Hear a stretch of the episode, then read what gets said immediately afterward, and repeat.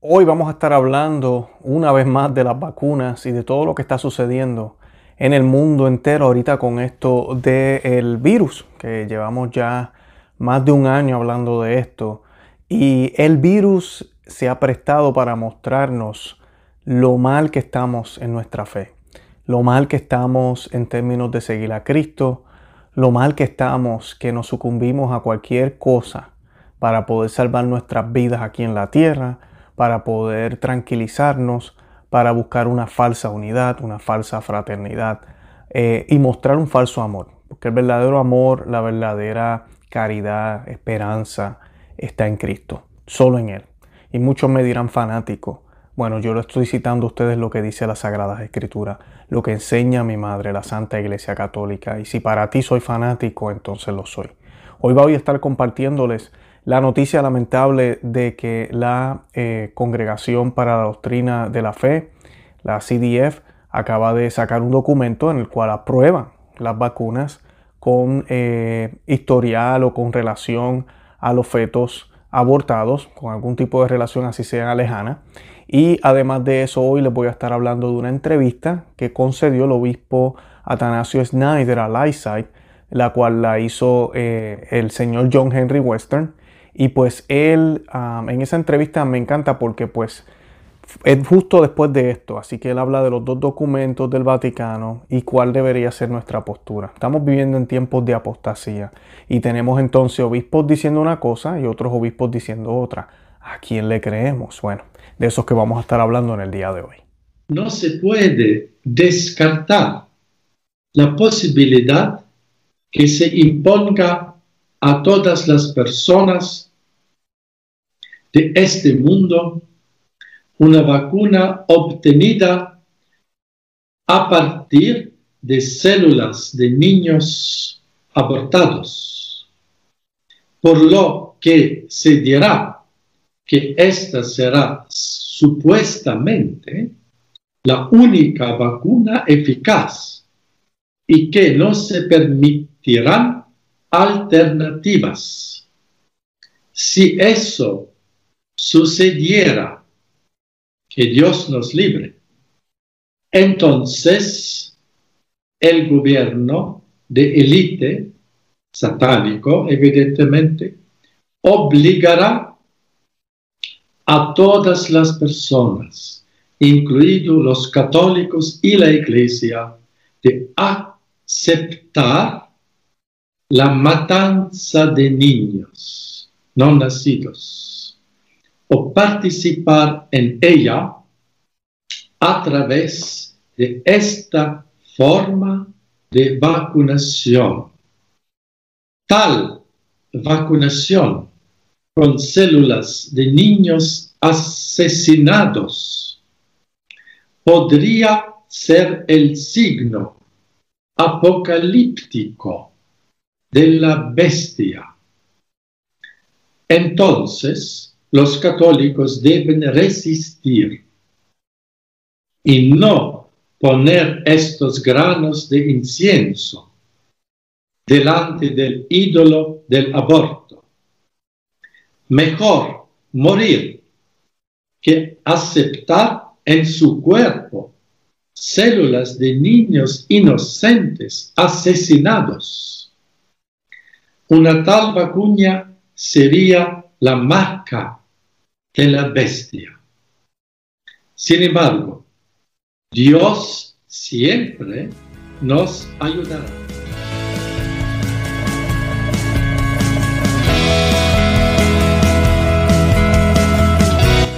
Bienvenidos a Conoce, Ama y Vive tu Fe. Este es el programa donde compartimos el Evangelio y profundizamos en las bellezas y riquezas de nuestra fe católica.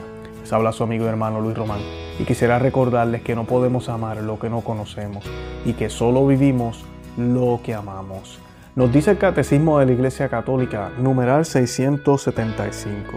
Antes del advenimiento de Cristo, la Iglesia deberá pasar por una prueba final que sacudirá la fe de numerosos creyentes. Y esto está tomado de Lucas 18.8 y Mateo 24.12. Mateo 24.12 lo vamos a mencionar hoy en el programa. La persecución que acompaña a su peregrinación sobre la tierra desvelará el misterio de iniquidad bajo la forma de una impostura religiosa que proporcionará a los hombres una solución aparente a sus problemas mediante el precio de la apostasía de la verdad. La impostura religiosa suprema es la del anticristo, es decir, la de un pseudo-mesianismo en el que el hombre se glorifica a sí mismo, colocándose en el lugar de Dios y de su Mesías, venido en la carne. Y ahí pueden ver textos como referencia, segunda de Tesalonicenses 2, 4, 12, primera de Tesalonicenses 5, 2 al 3, segunda de Juan 7, primera de Juan 2, 18, 22. Y pues hoy eh, tenemos eh, otra vez este tema de las vacunas. Eh, posiblemente va a ser el último programa que vamos a estar haciendo ahorita esta semana de casi Navidad, ¿verdad? Estamos llegando ya a la Navidad ahora en Adviento. Yo espero que estén pasando un Adviento hermoso. Y cuando decimos hermoso, no necesariamente quiere decir que todo está bien y no hay malas noticias. Hermoso en el sentido de que estamos enfocados en ese caminar hacia Belén, en ese caminar para recordar esa primera venida. Pero no podemos olvidar que no para nosotros lo, importante es esa segunda venida. Esta primera venida nos muestra qué debemos esperar, cómo debemos prepararnos. Vemos los personajes de Juan el Bautista, de San José, la Santísima Virgen María, y pues comenzamos a ver un poco de ese llamado que hace Juan el Bautista desde el desierto. Y nosotros tenemos que prepararnos para esa segunda venida. ¿Y por qué les hablo de la apostasía hoy? Porque es que esto nos recuerda esa segunda venida. Nos recuerda cuál va a ser el estado en que el Señor va a encontrar el mundo. Y cómo su iglesia tiene que pasar también por esta pasión, por este calvario, igual que lo pasó Él. Si la cabeza sufrió, el cuerpo tiene que sufrir. Y pues esa iglesia, ¿verdad?, va a ser traicionada, al igual que Cristo fue traicionado. Y va a ser traicionada por los mismos de ella, al igual que Cristo fue traicionado por uno de los, de los doce. Eh, y eso es lo que hemos estado viendo por, por milenias, ¿verdad? Hemos tenido traidores dentro de la iglesia, empezando, ¿verdad? O, vamos a decir, eh, mayormente pensamos siempre en Martín Lutero, es uno de ellos, obviamente pero muchísimos han habido en la historia desde el principio, comenzando por Judas. Pero lo que nos habla la Biblia, nos dicen las Sagradas Escrituras, que va a haber una apostasía bien fuerte ya justo antes de que llegue el anticristo. ¿Por qué va a haber una apostasía fuerte? Porque la iglesia, siendo una iglesia fuerte, y cuando digo iglesia, que siempre hay confusiones cuando uno dice iglesia, no estoy hablando del cuerpo místico de Cristo como tal. El cuerpo místico de Cristo es indestructible, es inmaculado, es perfecto. Estoy hablando de los individuos, las personas que pertenecen a la iglesia, empezando desde el Papa hasta el último bebé bautizado en el día de hoy. La iglesia, ese grupo, las personas que la componen, van a empezar a negar la fe. Van a empezar a practicar algo que va a parecer católico, pero no lo es. Van a empezar a, mezclar la fe con otras costumbres, con otras creencias. Van a comenzar en el nombre de la unidad, la fraternidad, el amor y la humanidad a predicar un nuevo evangelio, algo distinto, algo que no ofenda, algo que sea más tolerante, algo que no sea tan fanático para el mundo entero. Y van a empezar a hablar de cosas que no son verdad, pero van a parecer verdad y se van a ver bien. E inclusive muchas de estas cosas se van a decir desde la iglesia, ¿sí? Desde las sillas importantes de la iglesia. Y esto no excluye ninguna de ellas. Y esa es la parte que a mucha gente le alarma. Y es la parte que los protestantes malinterpretan. Y por eso empiezan a hablar mal de la Iglesia Católica. Como si la Iglesia Católica fuera ese mecanismo del demonio. No, mi amiga y amigo que me escucha. Si eso pasa es porque el Señor lo dijo que iba a pasar. Y va a pasar. Y cuando pase es prueba de que esa es la iglesia verdadera. Y ese, eh, lo que va a suceder es que la jerarquía va a traicionar a Cristo, pero la iglesia va a continuar.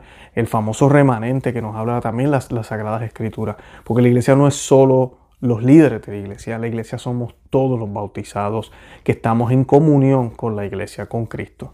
Y pues eh, eso es lo que está sucediendo ahorita y lo vemos a través de esta crisis que hemos tenido. Vemos cómo están suspendiendo misa. Ahora nos quieren cerrar las iglesias en Navidad. Es increíble. Los que deberían traer al mundo a Cristo, ahora cierran las iglesias. Es que nos vamos a morir si abrimos las iglesias. Nos vamos a morir si recibimos la Eucaristía en la boca. Nos vamos a morir si nos reunimos en la iglesia. En eso estamos. Y lamentablemente esos son signos de la apostasía. Y después si abren, maltratamos a Cristo. Entonces lo vas a recibir en la mano. Te vas a lavar las manos de esta forma. Te lo voy a dar en un paquetico. Bueno, ya ustedes saben todos los temas que hemos hablado. Y ahora con la vacuna no es la excepción. Ya yo les hablé en el programa, en los últimos dos programas anteriores, de cómo debe ser nuestra postura. ¿Verdad? Nosotros no podemos ser ni, ni, grises, no podemos estar jugando con aguas tibias, ni tibias, disculpen, y estar mezclando el bien y el mal. Lamentablemente estas posturas de estar diciendo, bueno, ahorita como no hay más nada, pues hay que ponerse la vacuna. Bueno, pues como, como pues eh, es lo que hay, hay, tenemos que ser fraternos con el hermano, no seamos la nota discordante, pongámonos la vacuna. Esa es la posición. Y después, más abajo, entre paréntesis, nos dicen, pero recuerden, no al aborto y no apoyen el aborto. Cuando estas vacunas no existieran si no hubiera aborto. Esa es la realidad. No existieran si no hubiera aborto. Entonces, nosotros tenemos que poner el pie duro y decir, espérense un momento. ¿Sabe? Esta vacuna podía haber sido creada de otra forma. Rómpanse la cabeza científicos y créenla de otra manera, pero dejen de estar utilizando fetos o moléculas de, así sean de, de décadas pasadas, para poder tener esta tecnología ahora, para poder tener esta solución. Que esto estoy yo asumiendo que la vacuna es excelente, es buenísima y que la enfermedad es lo peor que hay y están muriendo billones y billones de personas. Asumiendo esas dos cosas, pues mira, como es tan necesaria, eh, la iglesia rápido comienza con esta postura. Y es una postura que es apóstata. Porque ¿a qué nos estamos refiriendo aquí? Nos importa más vivir unas décadas aquí o unos años más, pero sacrificar la verdad y olvidarnos ahora de que el mundo va por masas a producir esta vacuna y se va a acostumbrar a ella. ¿Cómo tú le vas a decir al mundo luego, miren, amigas y amigos que me escuchan, prohibamos el aborto, no usen los fetos para eso? Eh, no podemos. Ya tienen toda una industria. La vida del mundo ahora depende de esto. Así de horrible se está, se está poniendo esto. Y, la gente no ve eso, no, no piensan más allá.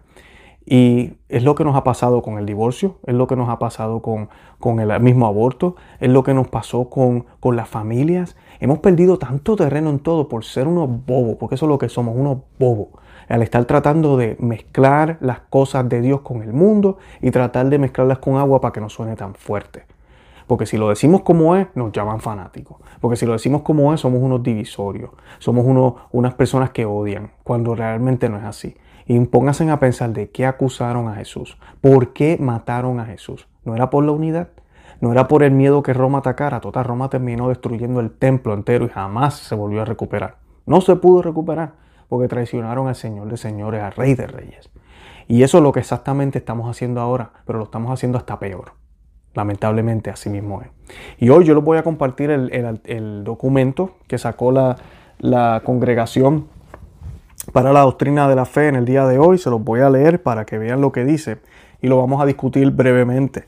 Eh, dice, la cuestión sobre el uso de las vacunas en general suele estar en el centro de insistentes debates en la opinión pública. En los últimos meses han llegado a esta congregación varias peticiones de una opinión sobre el uso de algunas vacunas contra el virus SARS-CoV-2 causante de la COVID-19, desarrolladas recurriendo en el proceso de investigación y producción a líneas celulares que provienen de tejidos obtenidos de dos abortos ocurridos en el siglo pasado. Al mismo tiempo, se han producido diversas declaraciones en los medios de comunicación por parte de obispos, asociaciones católicas y expertos, diferentes entre sí y a veces contradictorias, que también han planteado dudas sobre la moralidad del uso de estas vacunas. Sobre esta cuestión ya hay un importante pronunciamiento de la Pontificia Academia para la Vida titulado Reflexiones morales acerca de las vacunas preparadas a partir de células precedentes de fetos humanos abortados del 5 de junio del 2005. Además, esta congregación se expresó al respecto con la instrucción Dinita, Dinitas Personae el 8 de septiembre del 2008, específicamente numerales 34 y 35, en el 2017, la Pontificia Academia para la Vida volvió a tratar el tema con una nota. Estos documentos ya ofrecen algunos criterios generales eh, sobre este tema, dado que están ya disponibles para su distribución y administración en diversos países. Las primeras vacunas contra la COVID-19, esta congregación desea ofrecer algunas indicaciones que clarifiquen este tema. No se pretende juzgar la seguridad y eficacia de estas vacunas, aun siendo éticamente relevante y necesario porque su evaluación es competencia de los investigadores biomédicos y las agencias para los medicamentos, sino únicamente reflexionar sobre el aspecto moral del uso de aquellas vacunas contra el COVID-19 que se han desarrollado con líneas celulares precedentes de tejidos obtenidos de dos fetos abortados no espontáneamente. Punto número uno, y son seis puntos que van ellos a discutir aquí. Uno, como se afirma en la instrucción Dinitax Personae, en los casos en los que se utilicen células de fetos abortados para crear líneas celulares para su uso en la investigación científica, existen diferentes grados de responsabilidad. En la cooperación al mal, por ejemplo, en las empresas que utilizan líneas celulares de origen ilícito no es idéntica la responsabilidad de quienes deciden la orientación de la producción y la de aquellos que no tienen, no tienen poder de decisión. Punto número dos, en este sentido, cuando no estén disponibles vacunas para el COVID-19 éticamente irreprochables, por ejemplo, en países en los que no se ponen a disposición de médicos y pacientes vacunas sin problemas éticos, o en los que su distribución es más difícil debido a las condiciones especiales de almacenamiento y transporte, o cuando se distribuyen varios tipos de vacunas en el mismo país, pero por parte de las autoridades sanitarias no se permiten a los ciudadanos elegir la vacuna que se va a inocular, es moralmente aceptable utilizar las vacunas contra el COVID-19 que han utilizado líneas celulares de fetos abortados en su proceso de investigación y producción. Esa última línea no la dije yo, no es improvisada, está escrita en el documento que fue publicado hoy. Y es triste ver una línea así en un documento que sale desde Roma. Dice, es moralmente aceptable utilizar las vacunas contra el COVID-19 que han utilizado líneas celulares de fetos abortados en su proceso de investigación y producción. Y claro, hace la salvedad, dice que si no hay más nada, si no hay nada disponible, pero el punto es este. Si no hay nada disponible, pues mira, no me pongo nada entonces. ¿Cuál es el problema? ¿Cuál es el miedo? ¿Cuál es, cuál es el miedo? ¿Tenemos fe? ¿No tenemos fe? Y lo, lo otro que ya lo hemos debatido aquí, yo nunca he dicho que la enfermedad no es real, pero definitivamente la han sacado de proporción. Nosotros no tenemos un cuarto de la población muriéndose, como pasó en el pasado con otras pandemias, con pandemias de verdad. Sí, esta situación es difícil, claro que sí, no estoy diciendo que no lo es. Y tenemos que cuidarnos, claro que sí. Yo estoy de acuerdo con todas esas cosas, pero de ahí a decir que el mundo se va a acabar si no nos ponemos esta vacuna es completamente falso, completamente falso. Y, y el punto es este, ¿cómo es posible que los católicos tomemos esta opción? Ahorita los científicos están diciendo que si por lo menos el 70% de las personas se vacunan en el mundo o en ciertas zonas, ya no hay que vacunar a más nadie. Pues mira, tú y yo, católicos que está, me estás escuchando, estamos llamados a ser parte del 30%. Olvídate de ese 70%, allá los paganos que hagan cosas paganas. Yo como cristiano no voy a ser como los paganos. Y yo no voy a, a ponerme algo en mi sangre que se convierte, como quien dice, la marca de la bestia, que fue hecha con, moléculas o con base de esos fetos que fueron abortados hace décadas o fueron probadas, que ahorita vamos a hablar de eso, con esos fetos, con esas moléculas. Y por ende me hace a mí, aunque sea lejano, me hace a mí cómplice. Y en mi conciencia, no, yo no puedo hacer eso, yo no puedo apoyar ese tipo de cosas. Y lo que tenemos que hacer es exigirle a los científicos, ¿verdad? Que busquen otras alternativas. Tienen que hacerlo, tienen que buscar otras alternativas. El tercer punto, la razón fundamental para considerar moralmente y moralmente lícito el uso de estas vacunas es que el tipo de cooperación es el tipo de cooperación al mal, cooperación material pasiva, dice entre paréntesis, del aborto provocado del que proceden estas mismas líneas celulares por parte de quienes utilizan las vacunas resultantes es remota. El deber moral de evitar esa cooperación material pasiva no es vinculante si existe un peligro grave, como la propagación, por lo demás, incontenible de un agente patógeno grave, en este caso, la propagación pandémica del virus COVID-19. Por consiguiente, debe considerarse que en este caso pueden utilizarse todas las vacunas reconocidas como clínicamente seguras y eficaces, con conciencia cierta que el recurso a tales vacunas no significa una cooperación formal con el aborto del que se obtuvieron las células con las que las vacunas han sido producidas. Sin embargo, se debe subrayar que el uso moral ilícito lícito de este tipo de vacunas, debido a las condiciones especiales que lo posibilitan, no puede constituir en sí mismo una legitimación, ni siquiera indirecta, de la práctica del aborto y presupone la oposición a esta práctica por parte de quienes recurren a estas vacunas. Y esto es importante que ellos aclaren eso, ¿verdad? No, no estamos de acuerdo con el aborto para nada. Ahora, siguen con esto de que es un mal lejano, no somos responsables.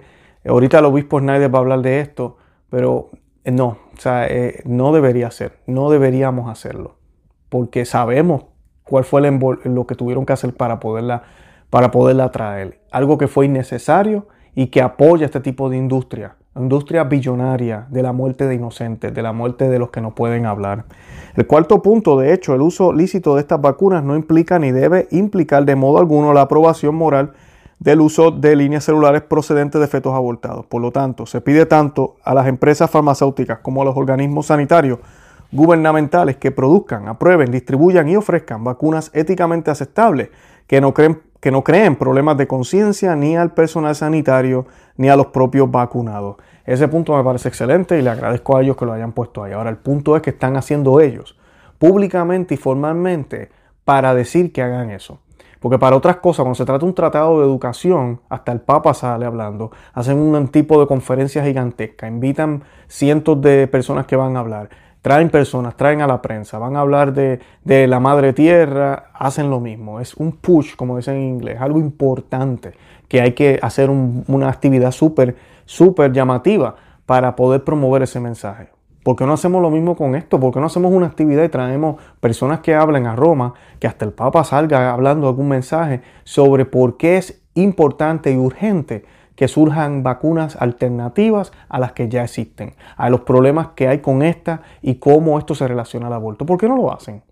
¿Será porque muchos de los amiguitos que están haciendo ahora eh, diálogo con el Vaticano y su capitalismo inclusivo tienen negocios con estas personas? ¿Será que eso le va a costar millones a todos sus amiguitos allá en Roma y por eso no lo hacen? Posiblemente ese es el problema. Estamos tan ensuciados ahorita mismo con todo el mundo que no podemos decir eso, no podemos hacerlo, lo colocamos en un documento para los católicos, para que se queden tranquilos y no se olviden qué es lo que realmente se supone que pensemos, pero hasta ahí. No nos volvamos locos haciendo mucho esfuerzo porque después creamos un problema y no queremos ser problema para nuestros amigos millonarios y todo lo que tenemos pendiente en agenda. Lamentablemente esa es la, mentalidad. Al mismo tiempo, es evidente, este es el quinto punto, para la razón práctica de la vacunación, eh, que la vacunación no es, por regla general, una obligación moral y que, por lo tanto, la vacunación debe ser voluntaria. En cualquier caso, desde un punto de vista ético, la moralidad de la vacunación depende no solo del deber de proteger la propia salud, sino también del deber de perseguir el bien común.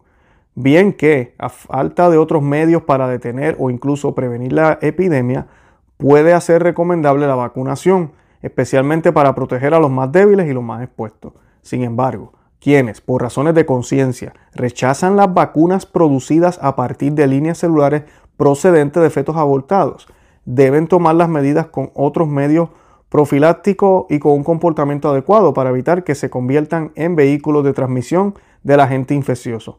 En particular, deben evitar cualquier riesgo para la salud de quienes no pueden ser vacunados por razones médicas o de otro tipo y que son los más vulnerables. Y este punto, ¿verdad? Está un poquito confuso, pero a la misma vez me, me gusta lo que dice en ciertos aspectos porque habla del derecho a las personas a no querer vacunarse. Y eso pues es bueno que lo dice aquí el documento y que el Vaticano recuerde eso, de que no hay nada de malo para ti católico si decides por conciencia no, no vacunarte. La iglesia no está diciendo que tienes que hacerlo. Aquí la iglesia lo que está diciendo es que no hay problema si lo haces, pero no lo tienes que hacer. Y esto me gusta porque, por ejemplo, aquí en los Estados Unidos los obispos colocaron ese comentario de que era un acto de caridad vacunarse. Entonces, ¿qué te están queriendo decir? Que si no lo haces, entonces tú no practicas la caridad. Entonces tú eres un mal cristiano, tú no eres un buen católico, tú no tienes amor. Y, no, eso no es correcto. Y por lo menos aquí esa parte la colocaron, que eso me parece, me parece bien. Obviamente esta gente pues también están con toda esta misma mentalidad. Eso nos van a decir que hagamos todo lo que tengamos que hacer, lo cual me parece también bien, lo tenemos que hacer, eh, ¿verdad? Protegernos y todo lo demás. Pero pues ustedes saben, ¿verdad? La, la, manera en que lo están diciendo aquí no es la, la, más adecuada. Pero por lo menos yo les agradezco que hayan puesto eso, de que no debe ser, debe ser voluntaria, no debe ser obligatoria. Y si uno en conciencia no quiere hacerlo, pues mira, no lo hago. Y no hay ningún problema con eso.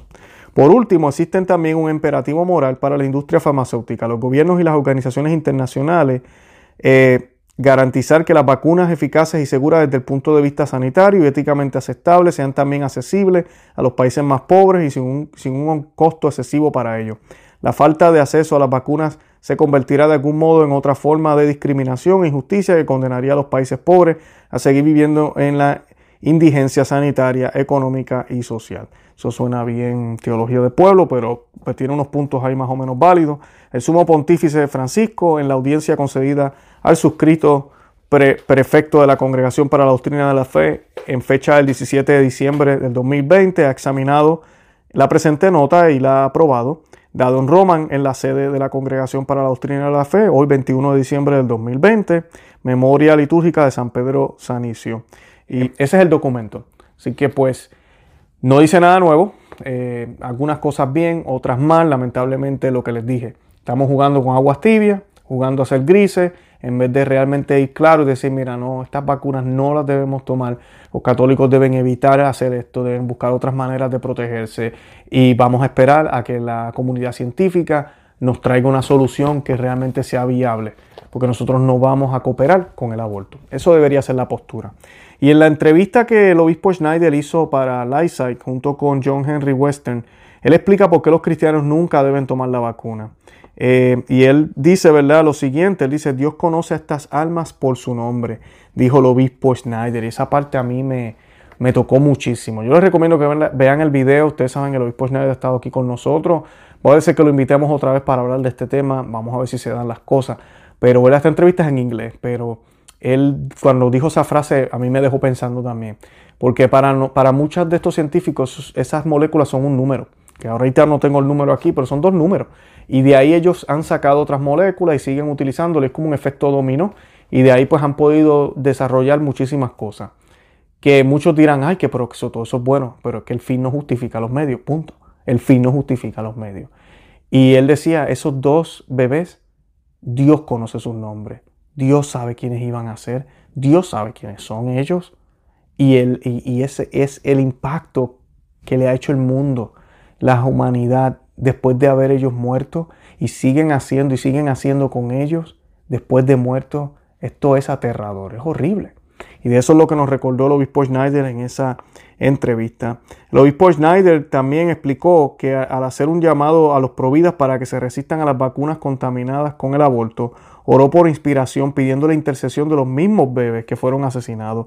El obispo Schneider también explicó que él y sus hermanos obispos que firmaron la declaración entienden la gravedad de lo, que de lo que han sugerido en el sentido de rechazar la vacuna COVID puede conducir a duras sanciones.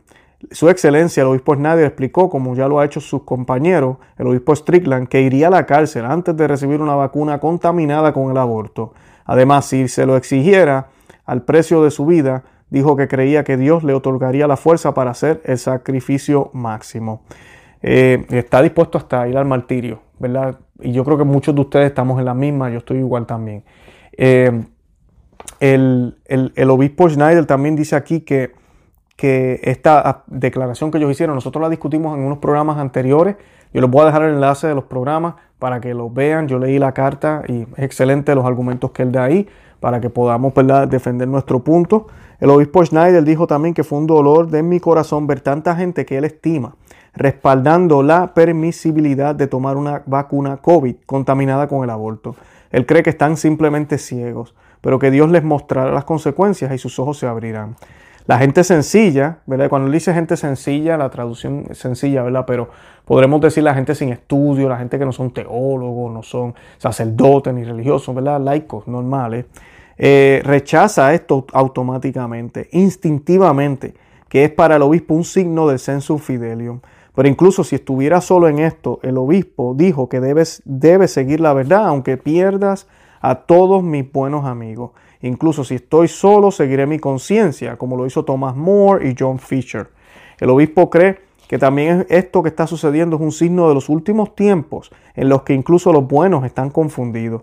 Y nos cita Mateo 24, 24. Para los que no conocen qué es el censo fidelio, es una unción especial que posee la universalidad de los fieles para no fallar en su creencia. Es un sentimiento sobrenatural de la fe de todo el pueblo cuando, desde los obispos hasta los últimos fieles seglares, manifiesta el asentimiento universal en las cosas de fe y de costumbre. Cuando tomamos la universalidad de los fieles en el sentido histórico, vemos que si toda la iglesia, tanto el pueblo como los pastores han creído, aceptando como revelada una verdad, entonces no pueden errar.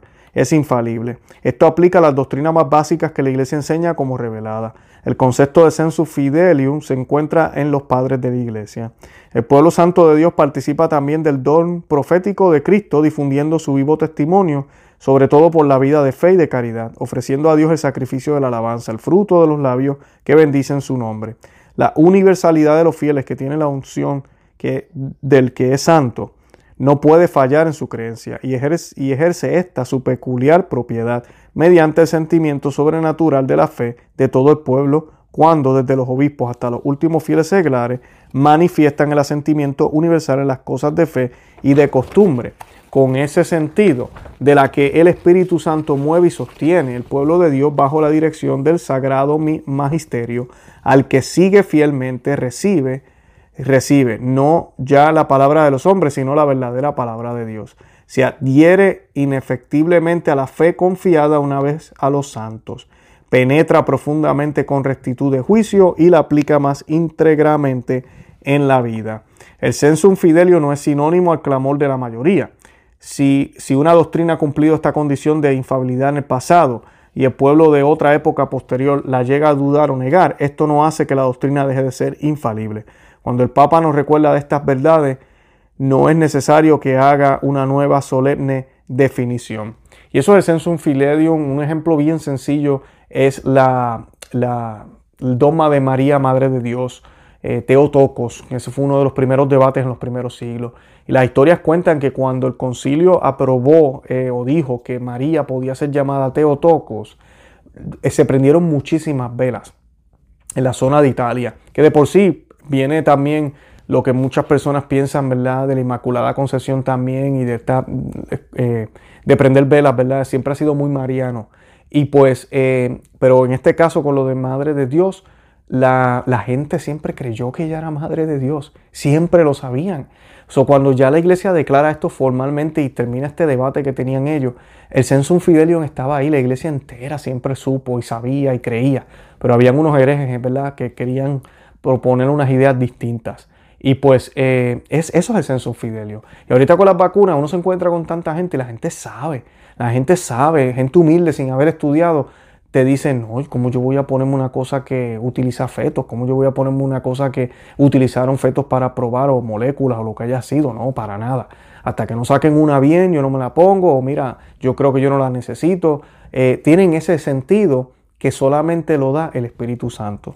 De verdad que sí. Entonces, una de las preguntas que le hicieron fue, ¿por qué ahora? cuando las vacunas contaminadas con el aborto han existido durante décadas. Eso le preguntaron al obispo Schneider por qué ahora está peleando tanto. No estamos diciendo que no lo hizo nunca, ¿verdad? Pero como que hay más resistencia ahora que antes. Y él dice, porque hace 15 años, hace 12 años, no solo todavía, no se contagiaba y tal vez estaba limitada y no tanto, sino que hoy en nuestros días con la difusión de la vacuna COVID se está volviendo muy oportuna y casi es una propagación mundial. Y con las crecientes declaraciones de los obispos a favor de aceptar estas vacunas, cambió la situación, por supuesto. Y por tanto hay que hablar de esto de forma más profunda y no quedarnos en la superficialidad de algún modo, en positivismo jurídico con unas teorías de la cooperación. Esto para mí es superficial, tenemos que ir más profundo a la raíz. Y es, y repito, considerar la proporcionalidad, y este es un tema muy horrible, e incompatible de la proporcionalidad de estos delitos del aborto. Y es que la situación ha cambiado. Ahorita mismo, esto de las vacunas va a cambiar el mundo entero. En muchos lugares no habían vacunas, ahora las van a ver. Esto ha sido un empuje por parte de la élite, las farmacéuticas billonarias del mundo. Y ahora este, estas eh, vacunas van a ir a nivel mundial, va a ser prácticamente casi toda la población se las va a colocar y va a ser algo que es necesario, van a pensar que es necesario y que hay que seguir haciendo.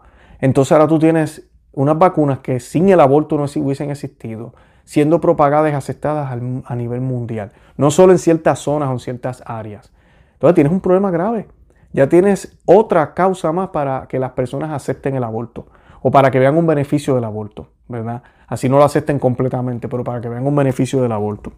¿Qué pasa con los documentos del Vaticano que dicen que está bien usarlas? Y el Monseñor Schneider respondió, primero, tenemos que decir que estos dos documentos no son decisiones infalibles del magisterio, que pueden estar equivocados y hubo algunas expresiones de afirmaciones del reciente magisterio que tuvieron que ser corregidas después. Entonces, es la primera, es la primera declaración y luego, como ya dije, que el error básico es que no es la teoría de la cooperación material o pasiva y distante o remota esto es un principio teológico válido en teología moral. Pero el problema es que no se puede aplicar este principio a estos horribles y excepcionales delitos de aborto. Por lo tanto, por la gravedad del aborto, por el carácter excepcional del aborto, por el mal incomparable y por la situación actual de una industria cada vez mayor de matar niños por nacer, de modo que no se puede comparar este principio, por ejemplo, con el pago de impuestos o con el uso de algunos productos del trabajo que provenga de la esclavitud. La esclavitud no es comparable a matar a un inocente, a matar a un niño cruelmente inocente. También es un mal, pero tenemos que tener la proporcionalidad. Y por tanto, este ya es el error básico de estos dos documentos. La aplicación del principio de cooperación material a este caso concreto del aborto o de la vacuna, que utiliza células de niños abortados. Entonces, la cooperación material es cuando está vinculado a un mal en contra de tu voluntad, como por ejemplo pagas impuestos al gobierno y de los impuestos que cobra el gobierno sin pedirte el dinero por hacer una mala acción y diferentes malas acciones. En este caso, el dinero pertenece a todo el sistema, al Estado, como dijo nuestro Señor Jesucristo. ¿A quién pertenece esta moneda? Al César. Entonces, dale al César lo que es suyo. Y entonces, si el gobierno me pregunta, ¿podríamos tomar tu dinero de tus impuestos para hacer tal o cual acción? Yo diría, no, no consentiré. Y entonces lo harán, no obstante, de alguna manera. Sería que me robaran mi dinero y lo hicieran como un robo. Es robar mi dinero y luego con mi dinero están haciendo una mala acción. Razón el obispo. Hemos perdido bastantes batallas con esto del aborto y con esto de la vacuna ahora ya aquí nos embarramos. Aquí nos embarramos, de verdad que sí. ¿Cómo vamos a decirle al mundo entero ya paren de abortar y el mundo nos va a mirar a ver si por ustedes se vacunaron también? ¿Cuál es el problema de qué se quejan ustedes? Muchas veces Dios en tiempos difíciles, cuando hay confusión, cuando todos van en la misma dirección, incluso los buenos, hoy lamentablemente, y nadie está diciendo deténgase, esto no está bien, esto es un peligro. Por lo tanto, los cinco obispos que hicimos la declaración, tuvimos la condena, tuvimos que decir alto. Decir no soy como si alguien más lo dijera, no soy culpable de la sangre de este niño, no lo seré. En cualquier caso, tenemos que ser muy acertados y también dar una señal al mundo entero en no aceptar estas vacunas dadas como señal de testimonio, un testimonio fuerte y material. No aceptaremos esto. Por supuesto, consultamos también a científicos, consultamos a médicos de diferentes países y ellos también instintivamente con casi todos estos argumentos que yo propuse rechazaron esto. Y luego también el sentido común de las personas. Sensum Fidelio es, eh, eh, es interesante que la mayoría de los consultados eran mujeres, es decir, almas femeninas. Y las almas femeninas sienten más profundamente el horror de matar a un niño por nacer el instinto maternal. Es diferente en una persona femenina que en una persona masculina. Y esto para mí también es interesante, que quienes escribieron estos documentos y ahora defienden el uso de estas vacunas son en su mayoría hombres. No conocían al niño y luego les preguntarías si, si sería seria y honestamente.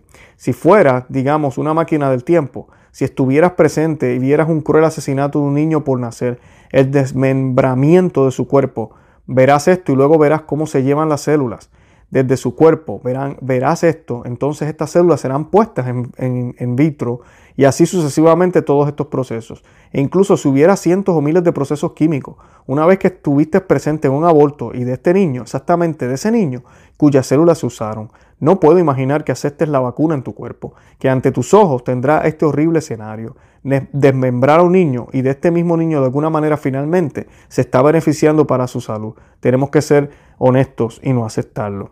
Eh, John Henry Western le preguntó lo siguiente, existe una distinción, y esto es importante porque hay dos vacunas que tienen químicos de niños abortados y hay una que no tiene, que es la de Pfizer, tengo entendido yo pero fue probada con, fetos. Y miren lo que dice, dice eh, el obispo Schneider. Él dice, por supuesto, esto ya es una distinción y es por supuesto objetivamente menos grave. Las células se utilizan directamente, es mucho más grave que solo en las pruebas, pero también en las pruebas no podemos en lo más mínimo y remoto cooperar con esto, con estos crímenes horribles. Incluso usar células de niños abortados para las pruebas ya es inmoral, es un crimen horrible. Entonces hay una acumulación de crímenes horribles. El primer crimen horrible que mató a un niño y luego haber desarrollado sus células también es un crimen. Y luego hacer pruebas de estas células es otro crimen. Entonces esta acumulación de crímenes. No podemos colaborar con esto de ninguna manera. Tienes que escuchar tu conciencia, dice él, y, y lo sabes. Y el Papa Pablo VI hizo, por supuesto, que no quiero comparar esto por el contenido, dice el obispo Schneider, sino por el fenómeno. Cuando Pablo VI tuvo el, comité sobre la discusión de la píldora anticonceptiva en Humana Vitae, antes de Humana Vitae, la gran mayoría de la comisión eran filósofos, científicos, todos los médicos, teólogos morales estaban a favor del uso moral de la anticoncepción en el comité de política y solo la minoría estaba en contra. Y luego fueron acusados la minoría de allí no tenían de su lado a filósofos tan famosos o científicos famosos como los que tenemos hoy, que estaban a favor de, de las pastillas anticonceptivas. Y por tanto, repito, no se trata de números. Incluso si hiciéramos solo unos pocos obispos, la verdad ganará. Y después de esto, la historia de la iglesia dirá que incluso los buenos se dieron, no vieron con claridad. De alguna manera estaban cegados.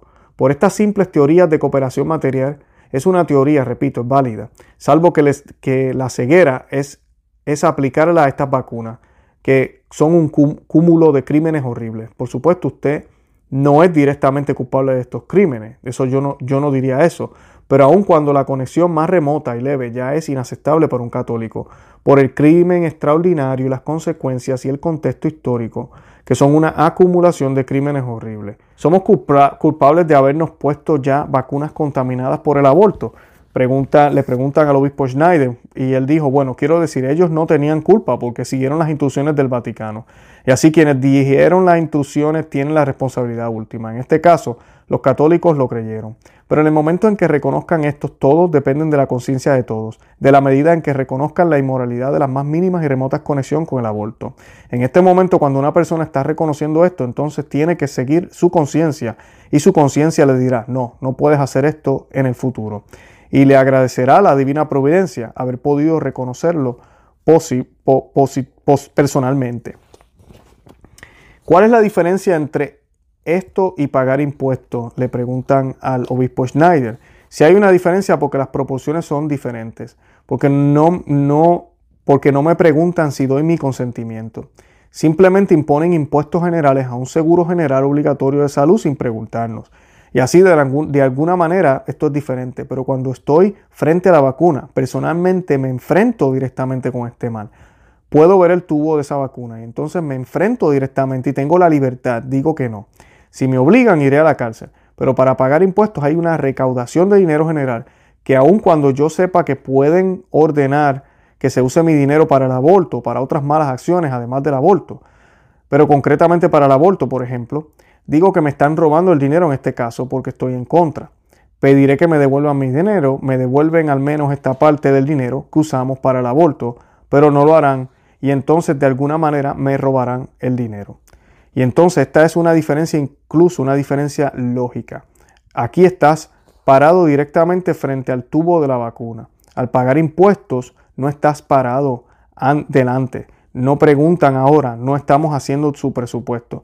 Y están usando nuestro dinero, eso es diferente. Para mí también es un dolor en mi corazón ver personas a las que aprecio. Como usted lo dijo, en mi opinión, están en este caso simplemente ciegos, no ven las profundidades y esto es para mí misterioso, cómo esto está en contra de la razón, en contra del sentido común, que la gente sencilla, gente que no tiene estudio, lo rechace automáticamente, instintivamente. Esto es el census fidelium.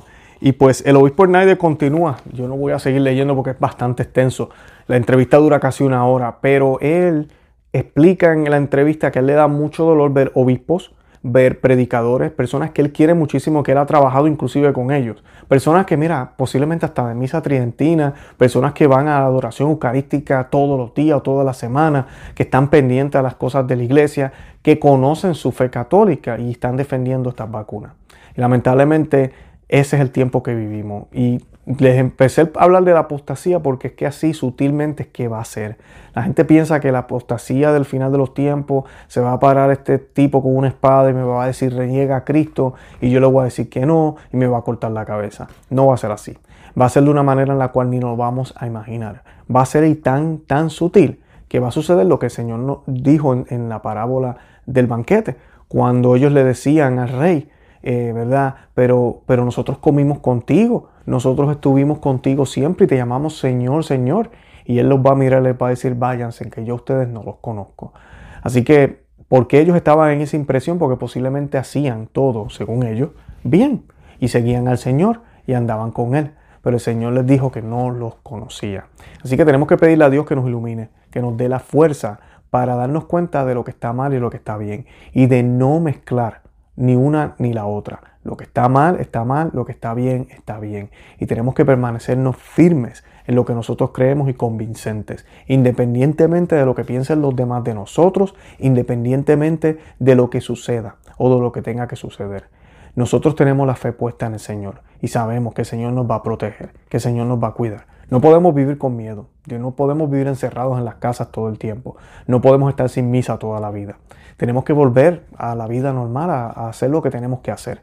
Y, y, tenemos que tener la fe puesta en el Señor de que la sangre preciosa de Cristo nos protege, de que la Santísima Virgen nos protege y de que no nos va a pasar nada. Y si nos toca, pues que lo vamos a ofrecer y que vamos a morir en gracia y vamos a obtener esa corona que el Señor tiene preparada para nosotros. Eso es lo que tenemos que tener en mente. Yo los invito a que siempre recen el Santo Rosario todos los días y que saquen tiempo para leer las Sagradas Escrituras, bien importante. Y busquen un buen lugar a donde ir a la misa. Yo siempre les comparto el enlace aquí de los lugares tradicionales donde solo se da la, la Eucaristía en la boca, donde se hacen las liturgias.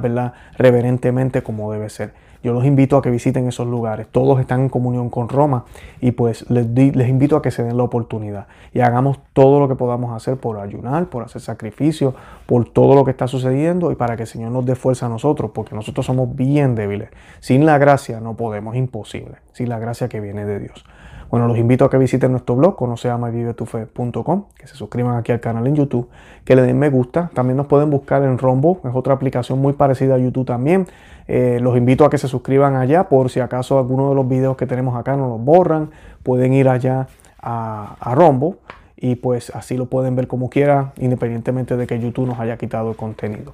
Y nada, de verdad que los amo en el amor de Cristo y Santa María, ora pro nobis.